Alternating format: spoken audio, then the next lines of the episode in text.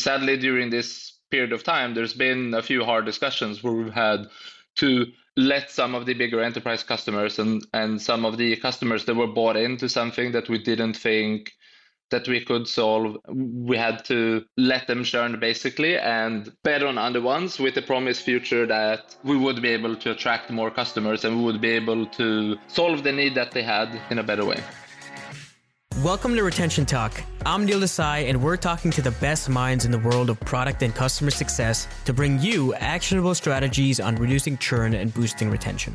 This week, we're talking to Oscar Carlson, who is a head of growth at Framer. Today, we're going to dive into how Framer uses data across all of their teams to track and monitor retention, when it might actually be a good idea to let certain customers churn, and pay careful attention to how Oscar describes how outcome centric their product roadmap is and how this aligns the entire company moving forward.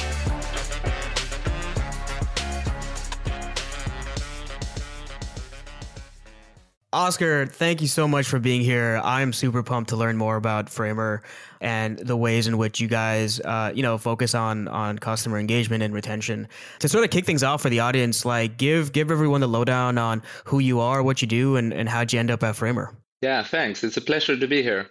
Uh, so my name is Oscar. I'm the head of growth at Framer, and Framer is a interactive design tool, and we're on a mission to make all designs uh, interactive. So kicking the static out of designs.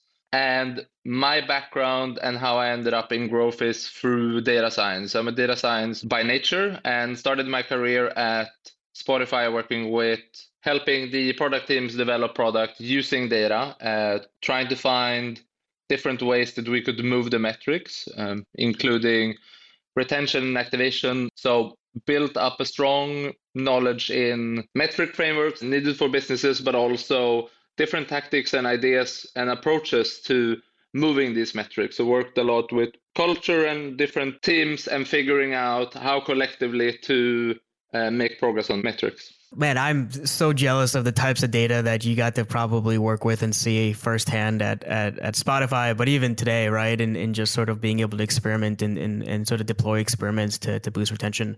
It seems like you have a strong background in, in, in data science and, and obviously heavily involved in both at Spotify, but even Framer now.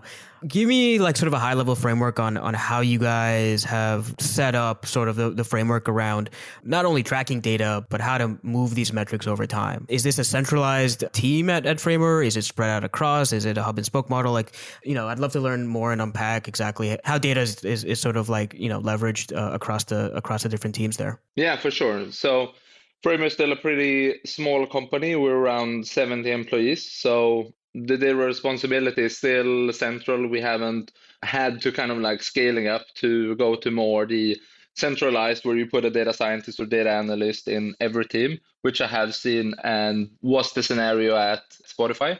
The way I would structure the um, metrics and tracking is by starting simple and not go for everything at once, but start with your kind of like core pillars of your business. Start by tracking those in a good way and get into a routine of looking at them and caring about them. And then whenever you feel the need for the next metric, that's when you add it. So definitely start simple and adding things incrementally as you get along. Perfect. Like sort of just curious as as Framer continues to scale and expand its sort of customer base and, and, and, and employee count, like what is the biggest challenge you are, are facing today when it comes to improving retention? I think I would divide this up into two. I would probably look at it from a product angle and then from the culture angle as well. And I think in the product angle, there's been two or three very exciting years at Framer where we started out as a all-in uh, code tool where we had kind of like no visual help to make your uh, prototypes interactive, and then we launched a new product, Framer X, uh, which added kind of like this visual editor for you to make designs right in the canvas without having to use code, which means that we basically made the product more accessible, which did improve the retention by by some magnitudes. And then after having done this, we kind of like open up the distribution and we went from being a Mac application to being a web-based one, which also improved our retention by magnitudes. And now that we're on the web and we've done all of these big fundamental changes that we could do, we're trying to look for the next big things in finding retention. And we can't pick these fundamental changes anymore. So now we're looking more and more into being more customer focused. So how can we figure out what the big themes and what the big things that our customers want to make in the product? So we're in the creative space, meaning that the outcome and the way that you can use our product is very flexible and it differs from customer to customer. So there's no one way of using Framer, there's multiple. So figuring out how to build a product roadmap and how to kind of like rank the importance of these different things into retention is what we're focusing on right now. And I feel like we're getting into a good framework uh, where we talk about customer use cases and we try to rank them uh, through different means. So we have the enterprise teams giving us input on what our big enterprise customers want. We have a, a public way of giving feedback on the product roadmap in uh, using a tool called Canny. Uh, and we're also internally looking at data. So we're trying to triangulate using all these three into figuring out which of the use cases are most likely to move the retention numbers. And when I talk use cases, I mean big outcomes that a user can do using the tool. So not talking about specific features, but outcomes that they can do. So that's on the product side. And on the cultural side, when you grow, when you add a lot of people, you kind of like need to educate and get people into the right mindset of the things that you want to build. So I think definitely education and kind of like building this uh, and nurturing this mindset of being fast executing, not overthinking what we do, and also being close to the customer and executing on the on the use cases. Those would be the two big things. Got it. Wow. I uh, I can't imagine what it's been like for the last like year for you guys because that's not. I mean, that's not a small lift to one, not only to completely overhaul the app to provide a web app offering, but second, right, provide some no code tooling to to make using the product even easier. And I'm also I'm fascinated by companies that have a public roadmap and, and get feedback in that way. So a couple things I want to try to unpack here. This sounds like a pretty big extension and, and strategic decision for Framer because it clearly took a lot of resources and time to, to do this.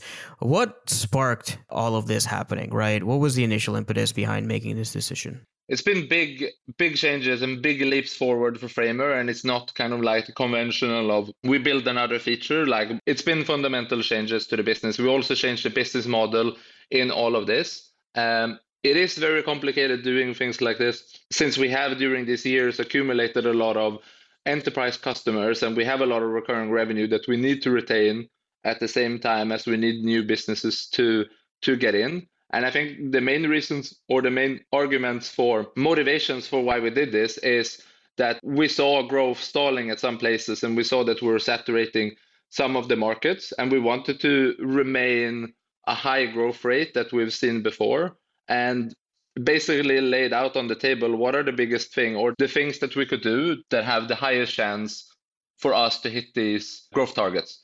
And by doing that, these fundamental and pretty radical things came out. And in hindsight, saying that we executed on these, they were the best things that we could do. And yeah. Got it. How did you balance? So something you said was like we had to make sure that we retained our existing customers while we catered to this new buyer persona, right? Because suddenly now you had multiple personas that you were catering to who probably have different use cases and driving towards different outcomes. How did you make sure you you still cater towards the use cases of your existing customer base while working on sort of adding additional capabilities? We did this by fundamentally looking at what do we think, which use cases and what problems for the customers do we think we're best aligned up to solve. And sadly, during this period of time, there's been a few hard discussions where we've had to let some of the bigger enterprise customers and, and some of the customers that were bought into something that we didn't think that we could solve, we had to let them churn basically and bet on other ones with the promised future that we would be able to attract more customers and we would be able to solve the need that they had in a better way. Got it. Cool. So something we we at least talk a lot about at Profitwell, which is sort of this idea around focusing on outcomes, right?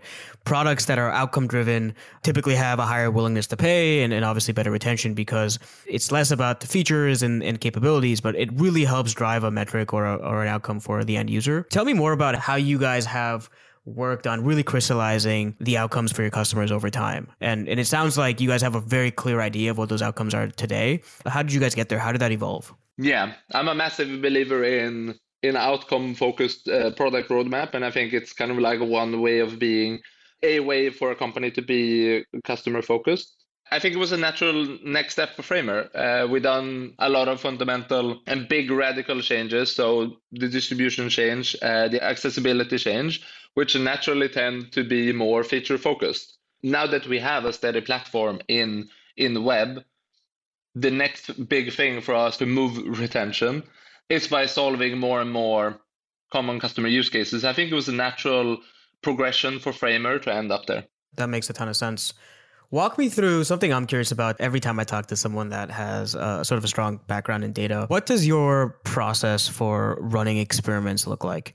Is that pretty insulated to the growth team? Is it hand in hand with product? Like, would love to to learn about sort of a, a, an experiment you guys originally ran and the success or or you know metrics that it was sort of trying to drive. Yeah, for sure. I think experiments at Framer is not only in the growth team or only in the product team. I, I think we see every product and or every project that we run in the company as a sort of experiment. We try to frame the different projects that the different teams work on as experiment. And then given that we're a smaller company, it means that we don't have the big masses of users and a lot of data, meaning that A B testing and kind of like the very rigorous way of doing experimentation is hard. So you need to find other ways of achieving this, which is basically what an experiment is, is that you have a problem that you've identified, you have a hypothesis for a solution to the problem, you implement a solution, and then you want to learn if this solution worked or not. I think A-B testing, as everybody knows, is like the ideal way of getting the number on did we improve or did we make a solution that is a, actually an improvement to the problem or not.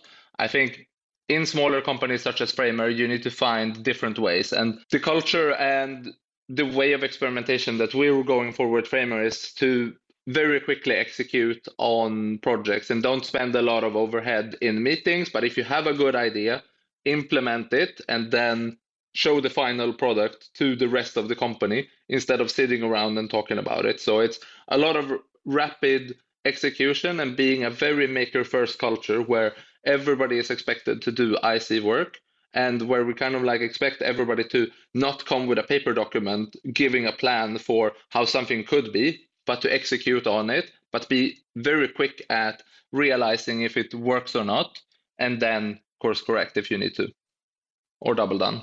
That makes sense. No, I, I love that. I mean, I love the fact that you guys have a very decentralized approach to, to empowering everyone at the company to sort of like take things in their own hands. And if they ship something to, to hopefully make things better, um, I think the flip side of that is making sure there's alignment, right? And, and across teams and making sure you guys are sort of all marching in the same beat. So, given that everyone is sort of working on different experiments or, or initiatives to sort of drive engagement and retention, like what are some North Star metrics that you guys track as a team or as a company that that ultimately are sort of leading or, or you know indicators of success uh, on if you guys are doing a good job? Yeah, for sure. Uh, so we have a pretty standardized uh, metric framework. The metrics that we care about is activation. How good are we at turning new signups into weekly active users that use the product? Uh, retention, how many users come back week two, week three, uh, up until week eight? Conversion, how many of these turn or buy the subscription, Framer Pro? And virality, which is how many new users are they bringing in? So using this framework, we kind of like organize the company so that different parts of the business focus on different things. So we have one team focusing on interactive design, which is more closely related to activation and retention. We have one team focusing on teams. So making sure that the team features are in a good place, lining up for conversion. And then marketing team focusing on user acquisition. So I think the way of giving a lot of autonomy, but then also giving guidance to which team focuses on what, make sure that everybody is not running over each other past. Yep. No, I love that, and and it, sometimes it sounds so simple, but like the discipline to, to stick to this and and really make sure teams feel the ownership, right, and and confidence in in sort of running with this and and, and shipping experiments to drive these uh, metrics are, are super super important.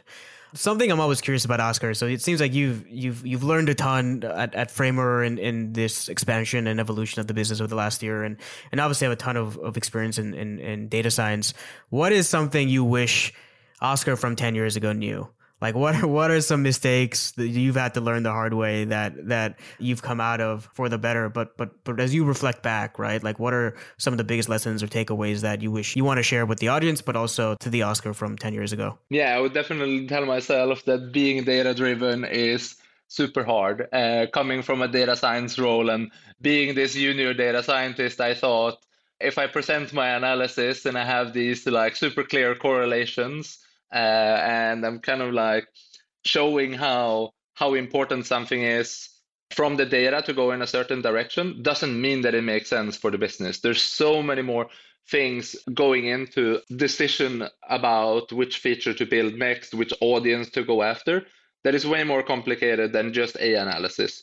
So of course, when I was new, I was very naive about this, and I've learned a ton about the complexity about mixing vision and future potential and future growth with the current data and the current numbers that you have that you're collecting and looking at as data scientists is basically most often backwards looking to the customers that you have today and how they are using the product. But it doesn't mean what future customers uh, you could acquire or what future customers could do in the product so having more of an open mindset and not being super strict to that the data is always right, but being allowing yourself to think that with vision and opportunity and other ideas, there is a mix of it all. Sure. No, I, I, I love that. I feel somewhat similarly in that the the more time I spend working on uh you know this this type of work, the harder it sometimes get and more complex. So oftentimes less I feel like I, I truly know. But um I love that Oscar. Yeah, I agree hundred percent. So to round things out, like how do folks find find you, find Framer if they're interested in, in sort of learning more? Yeah, you can find us at framer.com and me you can find on Twitter or LinkedIn Oscar Carlson. Awesome. Well, Oscar, this was super great. Learning, you know, more about how Framer approaches retention, and uh, appreciate the time. And I'm sure our, our audience will uh, get a few gems out of this to, to hopefully implement in their business. So, thank you, thank you again. Thank you.